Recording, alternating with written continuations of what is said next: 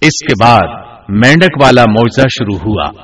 مصریوں کو مینڈک ہی مینڈک نظر آنے لگے، لیکن بنی اسرائیل کے گھروں میں کچھ بھی نہ تھا۔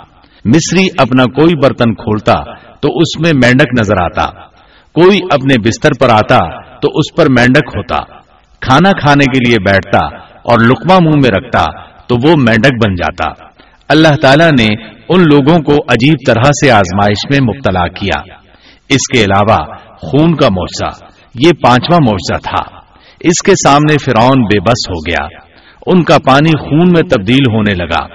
کوئی مصری دریائے نیل سے چلو میں پانی لیتا تو وہ پانی خون بن جاتا۔ لیکن کوئی اسرائیلی پانی لیتا تو وہ پانی ہی رہتا۔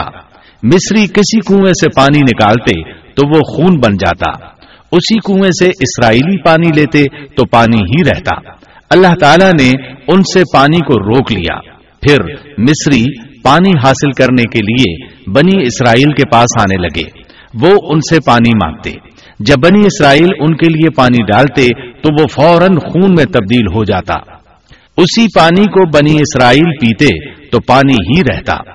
سب لوگوں نے یہ معجزات اپنی آنکھوں سے دیکھ لیے۔ لیکن پھر بھی موسا علیہ السلام پر ایمان نہ لائے اور غرور و تکبر پر اڑے رہے۔ جیسا کہ اللہ تعالیٰ سورت العراف آیت 133 میں فرماتے ہیں۔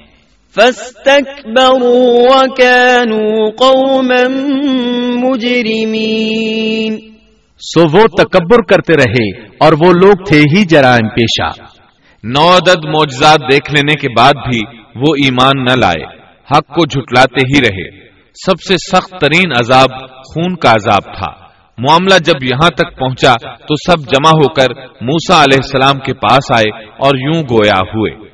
قالوا يا موسى ادع لنا ربك بما عهد عندك لئن كشفت عنا الرجز لنؤمنن لك ولنرسلن معك مني إسرائيل۔ فلما كشفنا عنهم الرجز إلى أجل هم بالغوه إذا هم ينكثون کہنے لگے، اے موسا ہمارے لیے اپنے رب سے اس بات کی دعا کر دیجیے، جس کا اس نے آپ سے عہد کر رکھا ہے۔ اگر آپ اس عذاب کو ہم سے ہٹا دیں، تو ہم ضرور ضرور آپ پر ایمان لے آئیں گے۔ اور ہم بنی اسرائیل کو بھی رہا کر کے آپ کے ہمراہ کر دیں گے۔ پھر جب ان سے اس عذاب کو ایک خاص وقت تک کے لیے جس تک بہرحال ان کو پہنچنا تھا ہٹا دیتے تو وہ فوراً ہی عہد شکنی کرنے لگتے۔ آخر کار موسا علیہ السلام کو اللہ کا حکم ہوا۔ کہ راتوں رات تو میرے بندوں کو لے کر نکل جا۔ دوسری جگہ یوں ارشاد ہوتا ہے۔ وَلَقَدْ أَوْحَيْنَا إِلَى مُوسَىٰ أَنْ أَسْرِ بِعِبَادِي۔ ہم نے موسا کی طرف وہی نازل فرمائی کہ راتوں رات میرے بندوں کو لے چل۔ چنانچہ سب بنی اسرائیل رات کی تاریکی میں نکلے۔ وہ دروازوں پر کوئی خاص نشان چھوڑ کر چلنے لگے۔ رات کی تاریکی میں نکلنے کا حکم اس لیے دیا گیا تاکہ فرعون ان کے بارے میں کوئی فیصلہ نہ کر سکے۔ انہوں نے صبح ہونے کا انتظار نہ کیا۔ ان کی تعداد چھ لاکھ کے قریب تھی۔ یہ سب لوگ اپنے مال مویشی اور ضروری سامان ساتھ لے کر چلے۔ فلسطین کی طرف چھ لاکھ افراد کی یہ عظیم ہجرت تھی۔ فرون کو صبح سویرے پتا چلا تو سوچ میں ڈوب گیا کہ اب ہماری خدمت کون کرے گا؟ ہماری غلامی کون کرے گا؟ اس کی حالت پاگلوں جیسی ہو گئی۔ آخر اس نے بنی اسرائیل کے تعاقب کا حکم دیا۔ اللہ تعالیٰ اس موقع پر سورت الشعراء آیات ستاون تا ساٹھ میں فرماتے ہیں۔ فأخرجناهم من جنات وعيون وكنوز ومقام كريم كذلك وأورثناها بني إسرائيل فأتبعوهم مشرقين. آخر کار ہم نے انہیں باغات سے اور چشموں سے اور خزانوں سے اور اچھے اچھے مقامات سے نکال باہر کیا۔ اسی طرح ہوا اور ہم نے ان تمام چیزوں کا وارث بنی اسرائیل کو بنا دیا۔ پس فرعون کے لوگ سورج نکلتے ہی ان کے تعاقب میں نکلے۔ یعنی فرعون طلوع آفتاب کے وقت ہی ان کے تعاقب میں لشکروں کی تیاری کے ساتھ نکل کھڑا ہوا۔ موسا علیہ السلام بنی اسرائیل کو لیے باہر احمر کے ایک کنارے پہنچے۔ باہر کلزم باہر احمر ہی کا ایک کنارہ ہے۔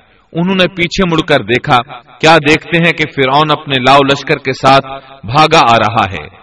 بنی اسرائیل گھبرا گئے کہ اب کیا ہوگا۔ سامنے ٹھاٹھے مارتا سمندر اور پیچھے فرعون اور اس کا لشکر۔ اللہ تعالیٰ اس موقع پر سورت الشعراء آیت تریسٹھ میں فرماتے ہیں۔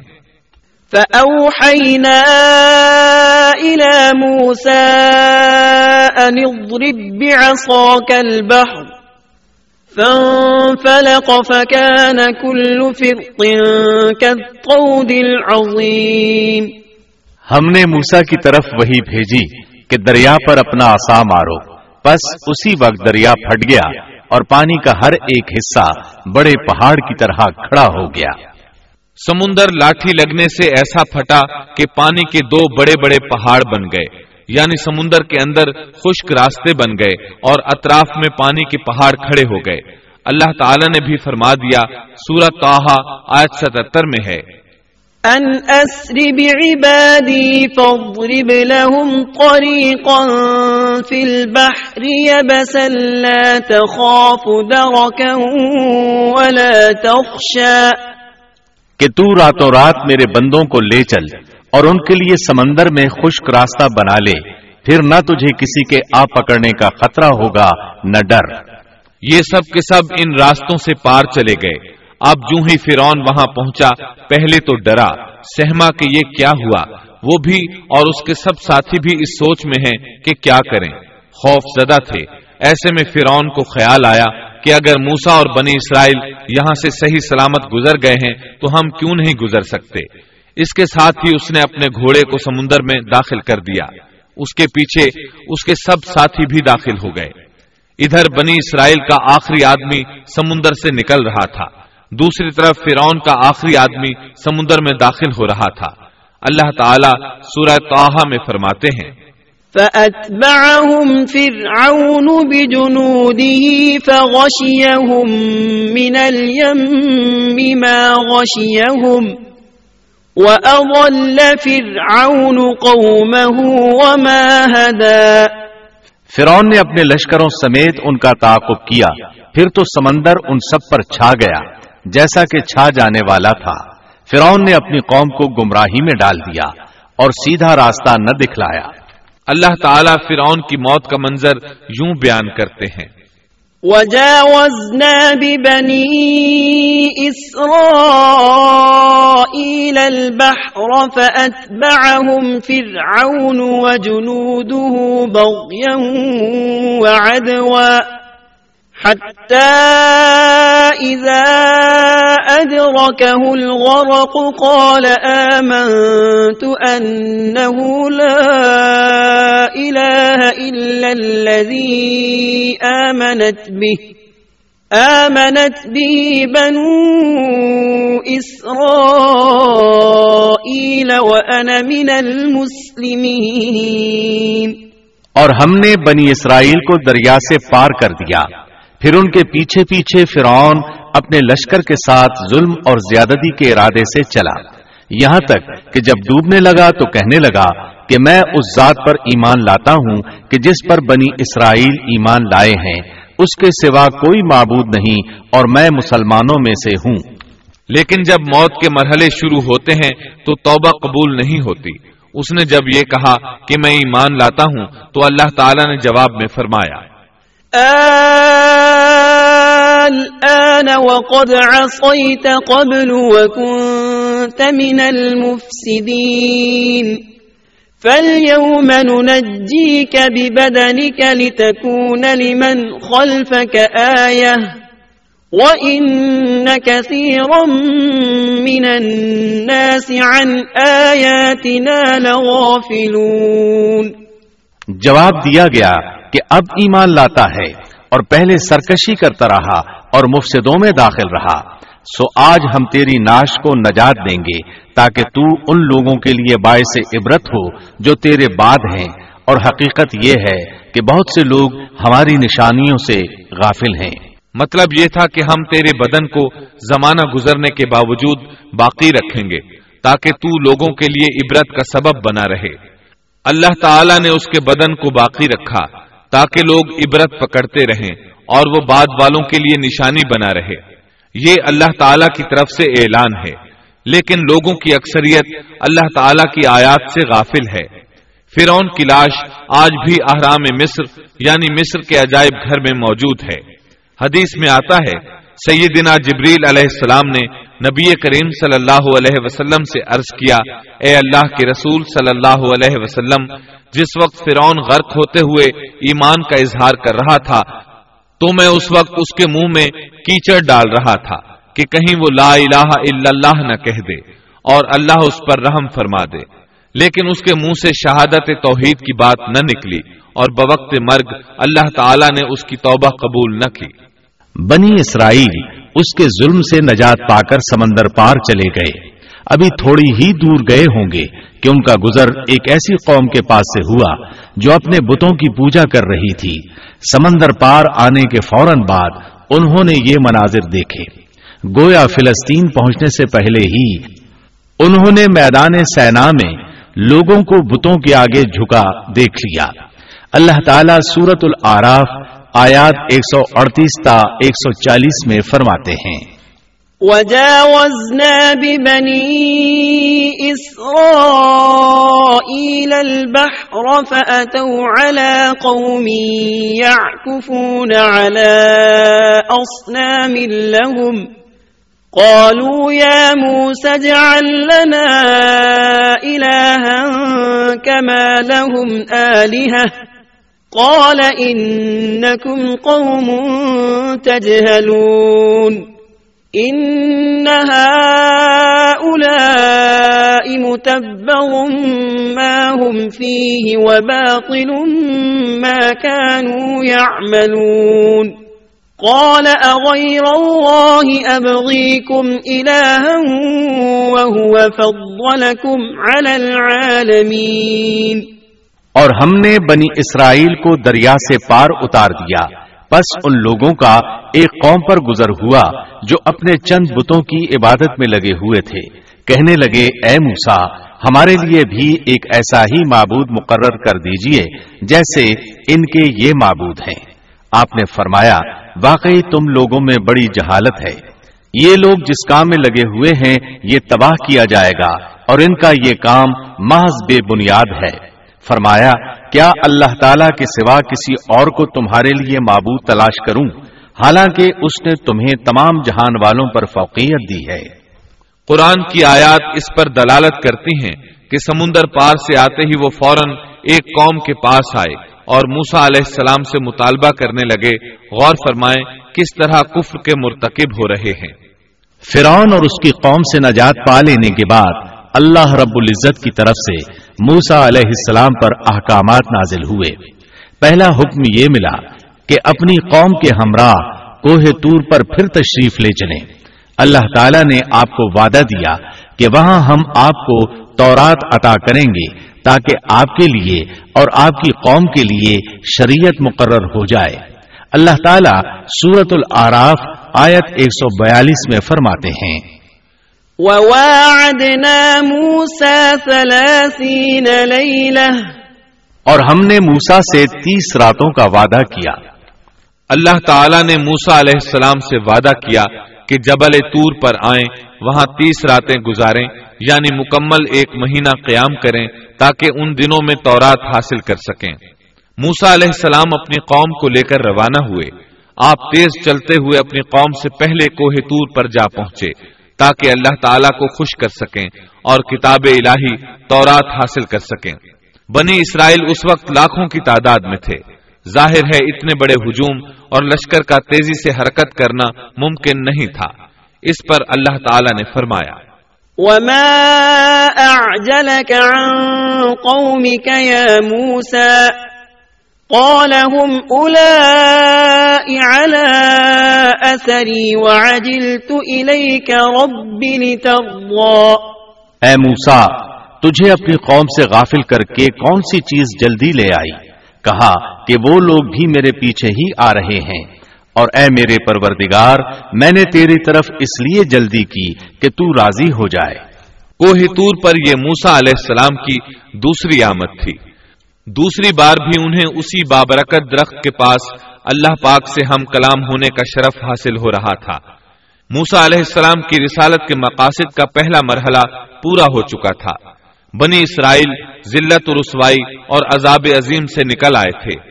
اب وہ آزاد فضا میں سانس لینے کے قابل تھے، لیکن ان کے دلوں میں شرک و بت پرستی کے پرانے اثرات باقی تھے۔ یہی وجہ ہے کہ سمندر سے نکلتے ہی انہوں نے بت پرستی کا مطالبہ کر دیا تھا۔ لہذا ضروری تھا کہ ان کی تربیت کی جائے۔ پھر تربیت کے لیے بھی کسی مفصل قانون اور ضابطے کا ہونا بہت ضروری تھا کہ اس پر عمل پیرا ہو کر آنے والے وقت کے لیے تیار ہو سکیں۔ تو اللہ تعالیٰ نے عظیم رسول موسا علیہ السلام کے ساتھ یہی وعدہ کیا تھا کہ وہ تور پہاڑ پر آ کر اللہ کی نگرانی میں براہ راست احکام الہی کو حاصل کرنے کی کما حق ہو تیاری کر سکیں۔ پہلے مدت تیس دن مقرر ہوئی تھی اور پھر چالیس دن ہو گئی۔ جیسا کہ سورت العراف آیت 142 میں اللہ تعالی فرماتے ہیں۔ وواعدنا موسى ثلاثين ليلة وأتممناها بعشر فتم ميقات ربه أربعين ليلة. اور ہم نے موسا سے تیس راتوں کا وعدہ کیا اور مزید دس راتوں سے ان تیس راتوں کو پورا کیا۔ سون کے رب کی مقررہ مدت چالیس راتیں ہو گئیں۔ موسا علیہ السلام اپنی قوم سے رخصت ہوتے وقت اپنے بھائی ہارون علیہ السلام کو اپنا خلیفہ بنا گئے تھے۔ جیسا کہ اللہ تعالیٰ سورت العراف آیت 142 میں فرماتے ہیں۔ وقال موسى لأخيه هارون اخلفني في قومي وأصلح ولا تتبع سبيل المفسدين اور موسا نے اپنے بھائی ہارون سے کہا تم میری قوم میں میری جانشینی کرنا اور ان کی اصلاح کرتے رہنا اور فساد کرنے والوں کی راہ پر مت چلنا۔ موسا علیہ السلام اپنی قوم کو چھوڑ کر چلے گئے۔ انتظامی معاملات کے لیے ان میں ایک حاکم بھی مقرر کر گئے یعنی اپنے بھائی ہارون کو، جو اللہ کے نبی تھے۔ ان چالیس ایام میں موسا علیہ السلام اپنے پروردگار سے براہ راست کلام کرتے رہے یعنی درمیان میں وہی کا واسطہ بھی نہیں تھا۔ اللہ تعالیٰ بھی ان سے بغیر کسی واسطے کے کلام کرتے رہے۔ اسی وجہ سے آپ کا لقب کلیم اللہ ہے یعنی اللہ سے کلام کرنے والا۔ اللہ سبحانہ و تعالی سورت النساء آیت 164 میں فرماتے ہیں۔ وَكَلَّمَ اللَّهُ مُوسَى تَكْلِيمًا۔ اور موسا سے اللہ تعالیٰ نے صاف طور پر کلام کیا۔ جب موسا علیہ السلام مقررہ وقت پر وہاں پہنچے اور اللہ تعالیٰ نے ان سے کلام کیا تو عرض کرنے لگے کہ اے میرے پروردگار، مجھے اپنا دیدار کرا دیجیے، میں آپ کو ایک نظر دیکھ لوں۔ ارشاد ہوا، تم مجھے ہرگز نہیں دیکھ سکتے، کیونکہ دنیاوی آنکھ میں اتنی طاقت و ہمت نہیں کہ وہ باری تعالیٰ کو دیکھ سکے۔ جیسا کہ سورت الانعام، آیت 103 میں ارشاد ربانی ہے۔ لا تدركه الأبصار وهو يدرك الأبصار وهو اللطيف الخبير اس کا تو کسی کی نگاہ بھی احاطہ نہیں کر سکتی اور وہ سب نگاہوں کو محیط ہو جاتا ہے اور وہی بڑا باریک بین اور باخبر ہے۔ حدیث معراج میں بھی ہے کہ جب ابو ذر رضی اللہ عنہ نے رسول اللہ صلی اللہ علیہ وسلم سے پوچھا حل رایتا ربا کا یعنی کیا آپ نے اپنے رب کو دیکھا بھی ہے؟ تو آپ نے فرمایا تھا نور انا اراہ یعنی وہ تو نور ہے، میں اسے کیسے دیکھ سکتا ہوں؟ اس حدیث مبارکہ سے بھی یہی ثابت ہوتا ہے کہ آپ نے اللہ کا دیدار نہیں کیا۔ جیسے اللہ تعالیٰ نے موسا علیہ السلام سے فرما دیا تھا کہ تو مجھے نہیں دیکھ سکتا۔ ابو موسا اشاری رضی اللہ عنہ سے مروی ایک روایت میں ہے کہ نبی اکرم صلی اللہ علیہ وسلم نے فرمایا النور وفي رواية النار لو كشفها لأحرقت سبحات وجهه ما انتهى إليه بصره من خلقه۔ اس کا تو کسی کی نگاہ بھی احاطہ نہیں کر سکتی۔ اور وہ سب نگاہوں کو محیط ہو جاتا ہے اور وہی بڑا باریک بین اور باخبر ہے۔ مطلب یہ کہ اللہ سبحانہ و تعالی کا نور اور جلوہ برداشت کرنے کے لیے بہت طاقت کی ضرورت ہے اور ہم اس سے محروم ہیں۔ کسی میں یہ طاقت نہیں کہ اس نور کو دیکھ سکے۔ اللہ تعالیٰ موسا علیہ السلام کے سوال کے جواب میں سورت العراف آیت 143 میں فرماتے ہیں۔ لن تراني ولكن انظر إلى الجبل فإن استقر مكانه فسوف تراني فلما تجلى ربه للجبل جعله دكا وخر موسى صعقا فلما أفاق قال سبحانك تبت إليك وأنا أول المؤمنين تم مجھے ہرگز نہیں دیکھ سکتے، لیکن تم اس پہاڑ کی طرف دیکھو۔ اگر وہ اپنی جگہ پر برقرار رہا، تو تم بھی مجھے دیکھ سکو گے۔ پھر جب ان کے رب نے اس پر تجلی فرمائی، تو اسے ریزا ریزا کر دیا اور موسا بے ہوش ہو کر گر پڑے۔ پھر جب ہوش میں آئے تو عرض کیا، بے شک آپ کی ذات پاک ہے۔ میں تیرے حضور توبہ کرتا ہوں اور میں سب سے پہلا ایمان لانے والا ہوں۔ سیدنا عبداللہ بن عباس رضی اللہ عنہما بیان کرتے ہیں کہ اللہ تعالیٰ نے صرف اور صرف ہاتھ کی سب سے چھوٹی انگلی کے پورے کے برابر اپنا نور ظاہر فرمایا تھا۔ جس پہاڑ پر اللہ تعالیٰ نے تجلی فرمائی تھی، وہ تور پہاڑ کے علاوہ کوئی اور پہاڑ تھا۔ وہ کس قدر عجیب اور ہولناک منظر ہوگا کہ اس دنیا کا ایک عظیم اور مضبوط پہاڑ باری تعالی کے نور کی ایک ہلکی سی جھلک برداشت نہ کر سکا اور ریزا ریزا ہو گیا اور بھر بھری ریت بن گیا۔ موسا علیہ السلام یہ منظر دیکھ رہے تھے۔ بہت حیرت انگیز اور عجیب منظر تھا۔ مضبوط پہاڑ حرکت میں آیا اور ریزا ریزا ہو گیا۔ چنانچہ آپ ہوش و حواس قائم نہ رکھ سکے اور بے ہوش ہو گئے۔ ہوش میں آئے تو فوراً اپنے سوال پر شرمندہ ہوئے، غلطی کا اعتراف کرتے ہوئے معافی کے طالب ہوئے۔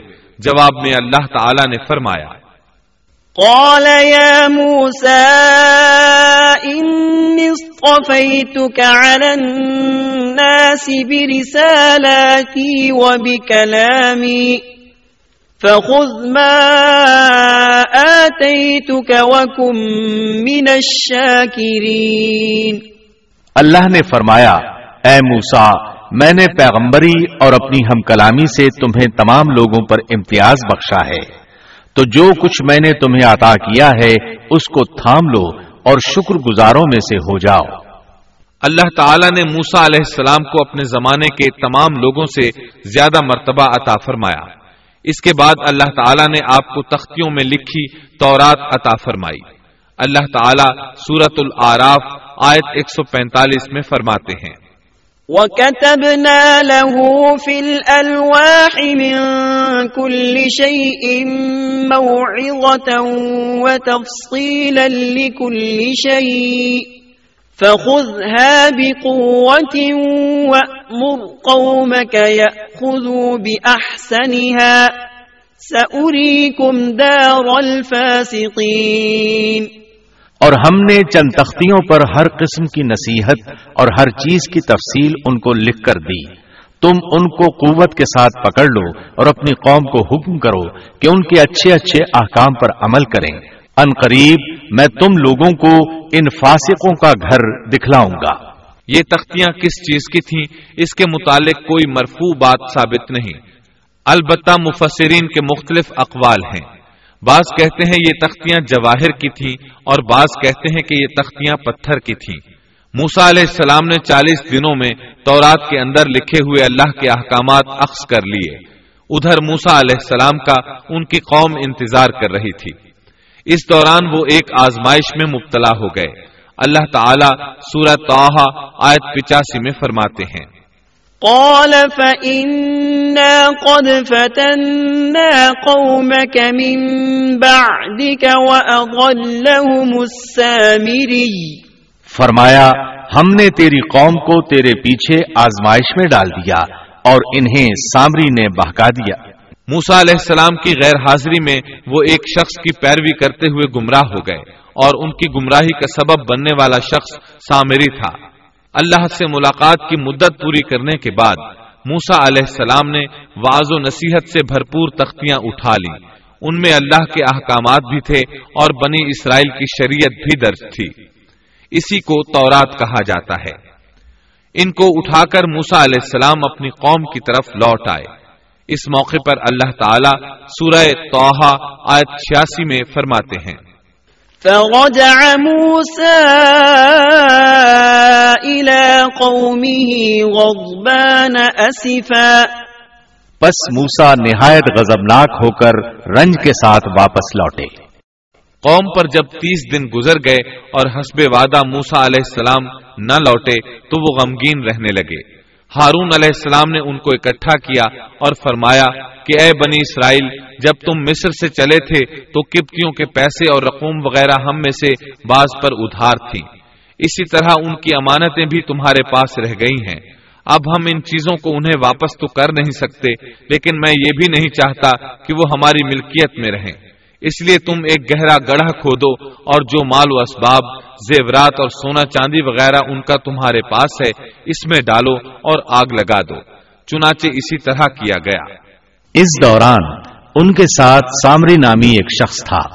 یہ تھا تو گائے کے پجاریوں میں سے، لیکن پڑوسی ہونے کے ناطے سے یہ بھی بنی اسرائیل میں شمار ہوتا تھا۔ اس نے جبریل علیہ السلام کے گھوڑے کو گزرتے ہوئے دیکھا۔ اور اس کے قدموں کے نیچے سے مٹی اٹھا لی تھی۔ ہارون علیہ السلام نے اس سے کہا کہ تو اسے پھینک دے۔ یہ کہنے لگا، یہ تو وہ چیز ہے جس نے تمہیں دریا پار کروایا ہے۔ میں اسے اس شرط پر ڈالنے کے لیے تیار ہوں کہ آپ اللہ سے دعا کریں کہ اس سے وہ بن جائے جو میں چاہتا ہوں۔ ہارون علیہ السلام نے دعا کی تو قدرت الہی سے اس گڑھے میں جو تھا وہ ایسے بچڑے کی صورت اختیار کر گیا۔ جو اندر سے کھوکھلا تھا۔ اس میں روح نہیں تھی، لیکن جب ہوا اس کے پیچھے سے داخل ہو کر منہ سے نکلتی تو ایک آواز پیدا ہو جاتی تھی۔ اللہ تعالی سورہ توحا آیت چھیاسی میں فرماتے ہیں۔ فرجع موسى إلى قومه غضبان أسفا قال يا قوم، ألم يعدكم ربكم وعدا حسنا؟ أفطال عليكم العهد أم أردتم أن يحل عليكم غضب من ربكم فأخلفتم موعدي؟ پس موسا سخت ناراض ہو کر افسوسناک حالت میں واپس لوٹے اور کہنے لگے، اے میری قوم کیا تم سے تمہارے پروردگار نے نیک وعدہ نہیں کیا تھا؟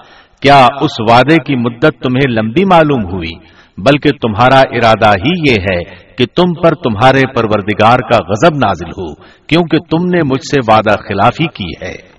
موسا علیہ السلام صرف دس دن تاخیر سے پہنچے اور ان دنوں ہی میں انہوں نے بچڑا بنا کر اس کی عبادت شروع کر دی۔ بلکہ سامری نے ان سے یہاں تک کہا کہ موسا بھول کر چلے گئے، ان کا معبود بھی یہی بچڑا ہے۔ جب وہ آئیں گے تو وہ خود بھی اسی کی عبادت کریں گے اور ہمارے ساتھ مل جائیں گے۔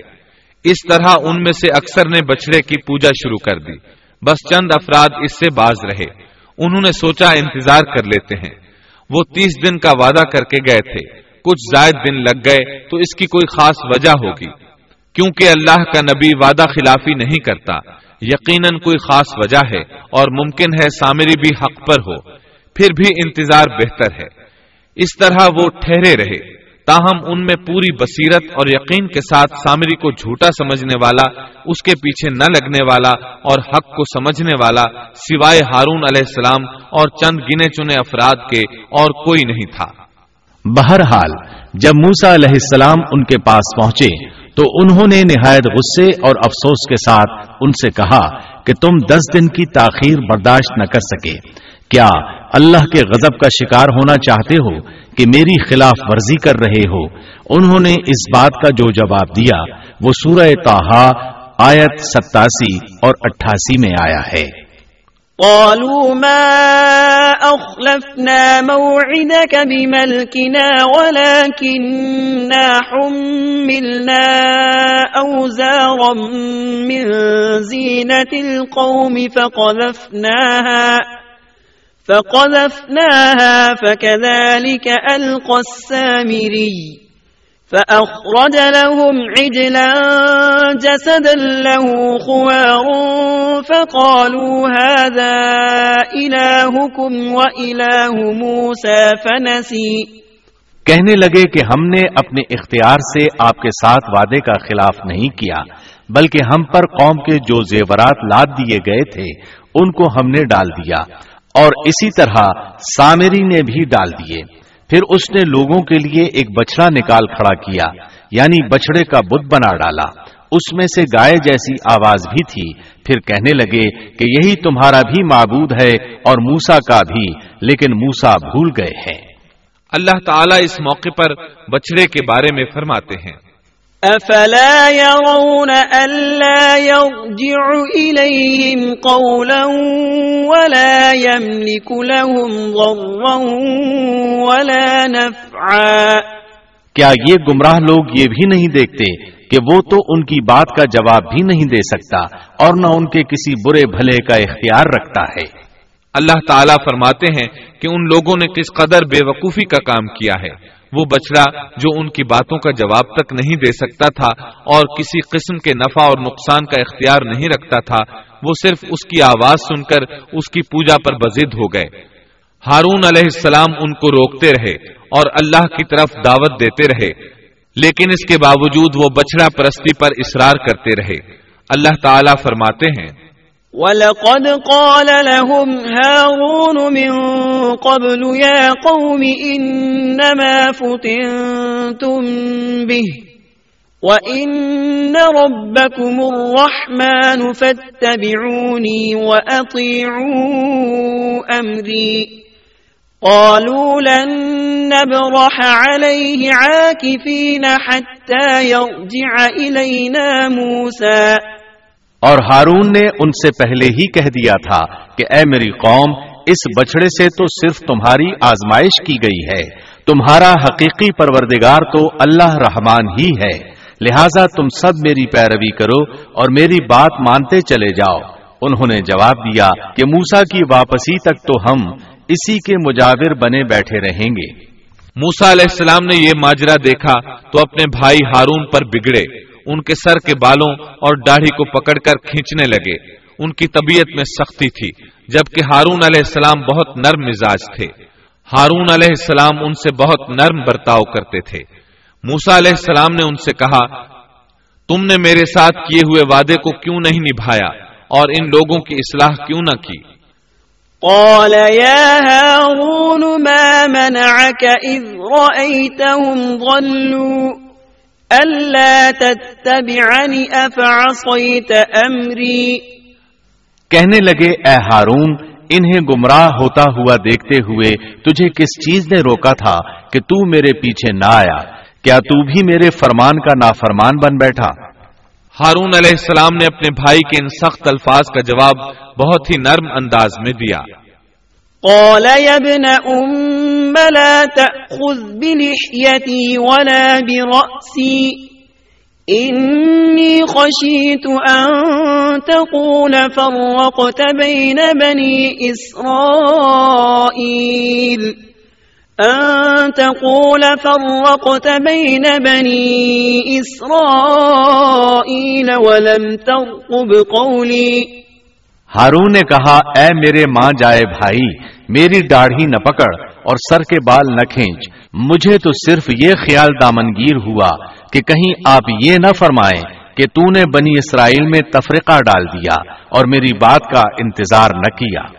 ہارون علیہ السلام نے کہا، میں ڈر گیا اور ان میں ٹھہرا رہا اور ان سے کہتا رہا کہ جو شخص اللہ کے ساتھ ایمان اور موسا علیہ السلام کی اتباع کا خواہش مند ہو، وہ میری پیروی کرے۔ میں آپ کے پاس نہ آیا اور ان کے پاس کیوں ٹھہرا رہا؟ صرف اس لیے کہ اگر میں آپ کے پاس آتا تو بنی اسرائیل دو فرقوں میں بٹ جاتے۔ ایک گروہ ان میں سے بچڑے کی پوجا کر رہا ہوتا اور دوسرا میرے ساتھ آپ کے پاس آ جاتا۔ تو آپ مجھ پر کہیں یہ اعتراض نہ کرتے کہ تو نے بنی اسرائیل کو فرقہ فرقہ کر دیا اور میرے احکامات کا انتظار نہ کیا اور پہلے ہی بھاگ آیا۔ سورت العراف آیت 150 میں ہے۔ وَأَلْقَى الْأَلْوَاحَ وَأَخَذَ بِرَأْسِ أَخِيهِ يَجُرُّهُ إِلَيْهِ قال ابن أم إن القوم استضعفوني وكادوا يقتلونني فلا تشمت بي الأعداء ولا تجعلني مع القوم الظالمين اور موسا نے تورات کی تختیاں پھینک دی اور اپنے بھائی کا سر پکڑ کر انہیں اپنی طرف گھسیٹنے لگے۔ ہارون نے کہا، اے میرے ماں جائے ان لوگوں نے مجھے کمزور سمجھا اور قریب تھا کہ مجھے قتل کر ڈالتے، تو تم دشمنوں کو مجھ پر ہنسنے کا موقع نہ دو اور مجھے ان ظالموں میں مت شمار کرو۔ مطلب یہ کہ انہوں نے اپنا عذر بیان کیا کہ ان لوگوں نے مجھے کمزور جانا اور جب میں نے ان سے کہا کہ بچڑے کی پوجا نہ کرو تو انہوں نے مجھے قتل کی دھمکی دی اور کہا، اگر تو باز نہ آیا تو ہم تجھے جان سے مار ڈالیں گے۔ تو اے میرے بھائی، اب ایسا انداز اختیار نہ کرو کہ لوگوں کو مجھ پر ہنسنے کا موقع ملے۔ میں یقیناً بے قصور ہوں۔ جب انہوں نے اپنا عذر پیش کر دیا تو موسا علیہ السلام سامری کی طرف متوجہ ہوئے۔ قال فما خطبك يا سامری موسا نے پوچھا سامری تیرا کیا معاملہ ہے؟ موسا علیہ السلام نے اس سے پوچھا سامری تو نے یہ کام کیوں کیا اور کس طرح تو نے بچڑے سے آواز نکالی؟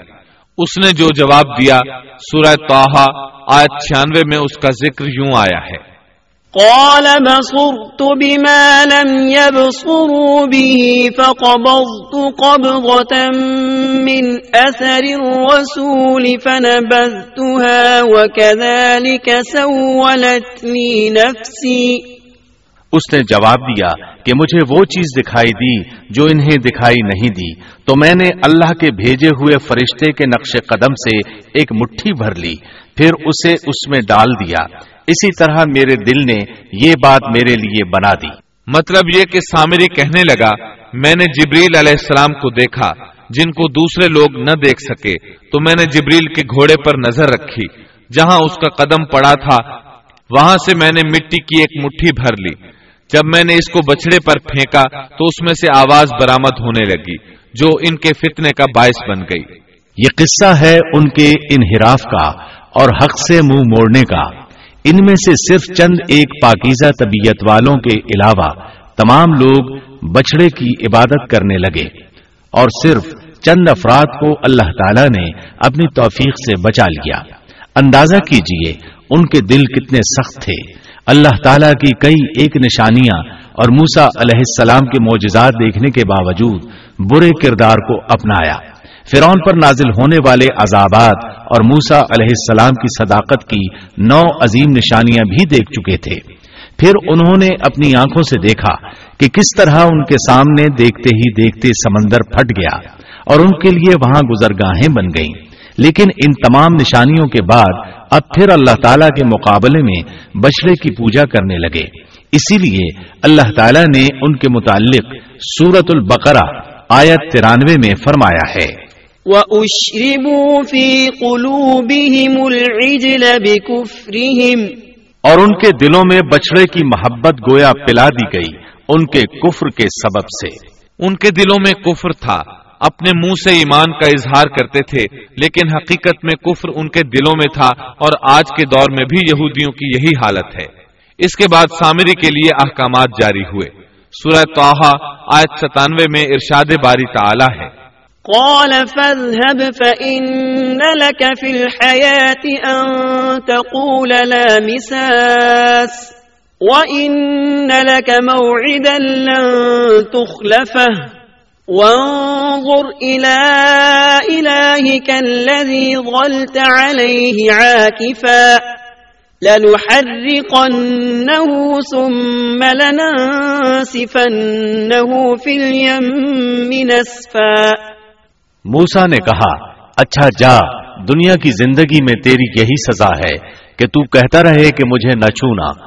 اور ایک اور بھی وعدہ تیرے ساتھ ہے جو تجھ سے ہرگز نہ ٹلے گا۔ اور اب تو اپنے اس معبود کو بھی دیکھ لینا جس کا تو اعتکاف کیے ہوئے تھا کہ ہم اسے جلا کر اس کی راکھ کو کیسے دریا میں بکھیر دیتے ہیں۔ موسا علیہ السلام نے سامری سے مخاطب ہو کر کہا دنیا میں تیری سزا یہ ہے کہ عمر بھر تو یہی کہتا رہے گا کہ مجھ سے دور رہو، مجھے نہ چھونا۔ بعض مفسرین نے اس کا مطلب یہ بیان کیا ہے کہ اسے ایک مہلک بیماری نے آ لیا اور اس کی وجہ سے لوگ اس سے دور رہتے۔ نہ کوئی اسے ہاتھ لگاتا، نہ کوئی قریب جاتا۔ پھر فرمایا، آخرت میں بھی تیری زبردست سزا مقرر ہے۔ اور اپنے معبود یعنی بچڑے کا بھی حشر دیکھ کہ جس کو تو معبود خیال کر بیٹھا تھا۔ موسا علیہ السلام نے اس کو جلا دینے کا حکم جاری کیا اور جلانے کے بعد اس کی راکھ اٹھائی اور دریا میں اڑا دی تاکہ کوئی شخص دوبارہ بچڑے کی عبادت کا خیال تک دل میں نہ لائے اور عبرت حاصل کرے۔ اس کے بعد موسا علیہ السلام نے فرمایا انما الہکم اللہ الذی لا الہ الا ہو وسع کل شیء علما۔ اصل بات یہی ہے کہ تم سب کا معبود برحق صرف اللہ ہی ہے۔ اس کے سوا کوئی عبادت کے لائق نہیں۔ اس کا علم تمام چیزوں پر حاوی ہے۔ پھر موسا علیہ السلام نے اللہ سے دعا کی۔ قال رب اغفر لي ولأخي وأدخلنا في رحمتك وأنت أرحم الراحمين۔ موسا نے کہا کہ اے میرے رب، میری خطا معاف فرما اور میرے بھائی کی بھی، اور ہم دونوں کو اپنی رحمت میں داخل فرما، اور تو سب رحم کرنے والوں سے زیادہ رحم کرنے والا ہے۔ اس کے بعد اللہ تعالی نے بچڑے کے پجاریوں کے بارے میں احکامات نازل فرمائے۔ ان کا ذکر سورت العراف، آیت 152 میں ہے۔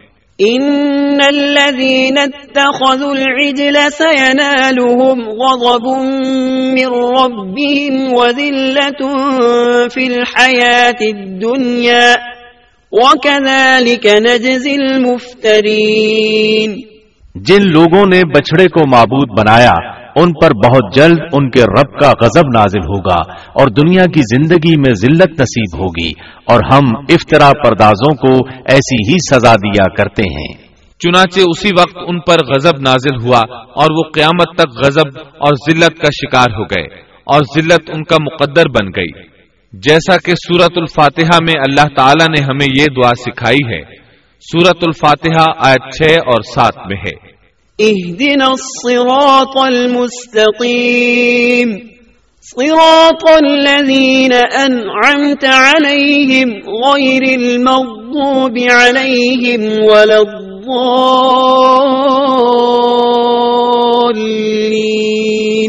ہمیں سیدھی اور سچی راہ دکھا، ان لوگوں کی راہ جن پر تو نے انعام کیا، ان کی راہ نہیں جن پر غضب کیا گیا، اور نہ گمراہوں کی۔ جن لوگوں پر اللہ کا انعام ہوا، ان سے انبیاء کرام، صدیقین، شہداء اور صالحین مراد ہیں، جو راہ حق پر ہمیشہ قائم رہے۔ اور جن لوگوں پر غضب کیا گیا، ان سے مراد بنی اسرائیل یعنی یہودی ہیں، اور گمراہوں سے مراد عیسائی ہیں۔ المغضوب علیہم یعنی جن پر غضب کیا گیا کی تفسیر، بعض علماء کے نزدیک یہ ہے کہ اس سے مراد وہ لوگ ہیں، جنہوں نے حق کو پہچان لیا۔ اور پھر جان بوجھ کر اس کو چھوڑ دیا۔ اللہ تعالی کی واضح نشانیاں، اس کی قدرت کے دلائل موجزات اور عظمت الہی پر دلالت کرنے والی علامت کو آنکھوں سے دیکھا۔ لیکن اس کے باوجود انکار کرتے رہے تو اللہ تعالی نے ان پر غضب نازل کر دیا۔ الظالین کی تفسیر میں علماء کہتے ہیں کہ ان سے مراد وہ لوگ ہیں جو حق کو نہ پہچان سکے اور اس سے دور رہے۔ اس وجہ سے بھٹکنے والے اور گمراہ شمار کیے گئے۔ یہودیوں میں یہ بہت بڑی برائی تھی کہ حق کو پہچان کر چھوڑ دیا اور اسی کے سبب اللہ کے غضب کا شکار ہو گئے اور یہ غضب ان پر ہمیشہ رہے گا۔ یہودیوں کو دنیا میں کون سی ذلت پہنچی کہ جب بچڑے کا خاتمہ کیا گیا اور انہوں نے اپنے معبود کا جلایا جانا اور اس کی راہ کا اڑایا جانا دیکھ لیا تو وہ سمجھ گئے کہ وہ غلطی پر تھے۔ چنانچہ وہ شرمندہ ہو کر موسا علیہ السلام کی خدمت میں حاضر ہو گئے۔ اپنی غلطی کا اعتراف کر لیا اور توبہ کی خواہش ظاہر کی۔ تب اس وقت توبہ کا عجیب و غریب معاملہ پیش آیا۔ حکم ہوا، اللہ تعالی سورت البقرہ آیت چون میں فرماتے ہیں۔ وَإِذْ قَالَ مُوسَى لِقَوْمِهِ يَا قَوْمِ إِنَّكُمْ ظَلَمْتُمْ أَنفُسَكُمْ بِاتِّخَاذِكُمُ الْعِجْلَ فَتُوبُوا إِلَى بَارِئِكُمْ فَاقْتُلُوا أَنفُسَكُمْ ذلكم خير لكم عند بارئكم فتاب عليكم إنه هو التواب الرحيم۔ اور جب موسا نے اپنی قوم سے کہا، اے میری قوم بچڑے کو معبود بنا کر تم نے اپنی جانوں پر ظلم کیا ہے، اب تم اپنے پیدا کرنے والے کی طرف رجوع کرو، خود کو آپس میں قتل کرو، اللہ کے نزدیک اسی میں تمہاری بہتری ہے، چنانچہ اس نے تمہاری توبہ قبول کر لی، وہ توبہ قبول کرنے والا، رحم کرنے والا ہے۔ مطلب یہ کہ اگر تم چاہتے ہو اس گناہ پر قیامت کے دن پکڑے نہ جاؤ، تو خود کو قتل کرو۔ یہاں یہ بات واضح رہے کہ اس قتل سے مراد خودکشی نہیں ہے، بلکہ شرک نہ کرنے والوں کو حکم دیا گیا کہ وہ شرک کرنے والوں کو قتل کر دیں۔ تو انہوں نے تلواروں اور خنجروں کے ساتھ گائے کے پجاریوں کو قتل کر دیا۔ سیدنا علی رضی اللہ عنہ فرماتے ہیں کہ مقتولین کی تعداد ستر تھی۔ جب ستر آدمی قتل ہو گئے تو موسا اور ہارون علیہ السلام نے آجزی اور انکساری کے ساتھ بارگاہ الہی میں بخشش کی دعا کی۔ اللہ تعالیٰ نے اپنے برگزیدہ بندوں کی دعا قبول فرمائی اور مقتولین کو معاف فرما دیا اور باقی ماندہ لوگوں کو بھی بخشش سے نوازا۔ حقیقت میں یہ سزا اگرچہ سخت تھی اور بھائی کا بھائی کو قتل کرنا ایسا ہے جیسے اپنے آپ کو قتل کرنا، لیکن یہ سزا ان کی ضدی ہٹ دھرم اور سرکش طبیعت کے لیے انتہائی مناسب تھی، تاکہ وہ برائیوں سے بچنا سیکھیں اور اپنے گناہوں کا کفارہ ادا کریں۔ بہرحال جب انہوں نے اللہ تعالیٰ کی طرف رجوع کیا، اپنے گناہوں کی معافی مانگی، تو اللہ تعالیٰ نے بھی ان کو معاف فرما دیا۔ جیسا کہ اللہ تعالیٰ سورت العراف آیت ایک سو تریپن میں فرماتے ہیں۔ والذين عملوا السيئات ثم تابوا من بعدها وآمنوا إن ربك من بعدها لغفور رحيم۔ اور جن لوگوں نے گناہ کے کام کیے پھر اس کے بعد توبہ کی اور ایمان لے آئے تو تمہارا رب اس توبہ کے بعد گناہ معاف کر دینے والا اور رحمت والا ہے۔ ان سب کاموں سے فارغ ہو کر موسا علیہ السلام کا غصہ ماند پڑا تو انہوں نے تختیاں اٹھا لی ولما سكت عن موسى الغضب أخذ الألواح وفي نسختها هدى ورحمة للذين هم لربهم يرهبون اور جب موسا کا غصہ ٹھنڈا ہوا تو اس نے ان تختیوں کو اٹھا لیا اور ان کے مضامین میں ان لوگوں کے لیے جو اپنے رب سے ڈرتے تھے ہدایت اور رحمت تھی۔ اس کے بعد انہوں نے باقی ماندہ بنی اسرائیل کو جمع کیا، انہیں تختیاں دکھائیں اور فرمایا، ان میں اللہ تعالیٰ کے احکامات ہیں اور یہ تورات ہے، لہذا سنو اور اطاعت کرو۔ لیکن انہوں نے ناپسندیدگی کا اظہار کیا۔ موسا علیہ السلام نے انہیں پھر تاکید کی اور فرمایا ان کو مضبوطی سے تھام لو، بغیر کسی تردد اور شک کے ان کو پکڑ لو، تاکہ تمہیں دوبارہ عذاب نہ پہنچے۔ انہوں نے جواب دیا، نہیں، ہم ایسا نہیں کریں گے۔ البتہ ہم ان احکامات کی پہچان اور معرفت حاصل کر سکتے ہیں، لیکن ان پر عمل بالکل نہیں کریں گے۔ موسا علیہ السلام نے انہیں بہت سمجھایا، لیکن وہ اپنی ضد پر اڑے رہے۔ اللہ تعالیٰ سورت البقرہ آیت بانوے اور ترانوے میں فرماتے ہیں۔ وَلَقَدْ جَاءَكُمْ مُوسَى بِالْبَيِّنَاتِ ثُمَّ اتَّخَذْتُمُ الْعِجْلَ مِنْ بَعْدِهِ وَأَنْتُمْ ظَالِمُونَ وَإِذْ أَخَذْنَا مِيثَاقَكُمْ وَرَفَعْنَا فَوْقَكُمُ الطُّورَ تمہارے پاس تو موسا یہی دلیلیں لے کر آئے، لیکن تم نے پھر بھی بچڑے ہی کی پوجا کی، تم ہو ہی ظالم۔ جب ہم نے تم سے وعدہ لیا اور تم پر تور پہاڑ کھڑا کر دیا۔ موسا علیہ السلام نے ان سے کہا، تم مجھے عہد و پیمان دو کہ ان تختیوں پر لگے احکامات پر عمل کرو گے، لیکن وہ اپنی ضد پر اڑے رہے۔ کہنے لگے، ہم تیری اطاعت نہیں کریں گے۔ اس موقع پر اللہ تعالی نے موسا علیہ السلام کا ایک اور معجزہ ظاہر کر دیا۔ ان کے دیکھتے ہی دیکھتے تور پہاڑ زمین پر ہلنے لگا، حرکت کرنے لگا۔ پھر سب نے دیکھا کہ وہ اپنی جگہ سے اڑا اور ہوا میں تیرنے لگا۔ پھر ان کے سر پر آ پہنچا۔ موسا علیہ السلام پکارے۔ خذوا ما آتيناكم بقوة۔ ہماری دی ہوئی چیز کو مضبوط تھامو۔ یہ سن کر سب کے سب سجدے میں گر پڑے اور سر اٹھا اٹھا کر دیکھنے لگے کہ کہیں پہاڑ گر ہی نہ پڑے۔ اللہ تعالیٰ سورت البقرہ آیت ترانوے میں فرماتے ہیں۔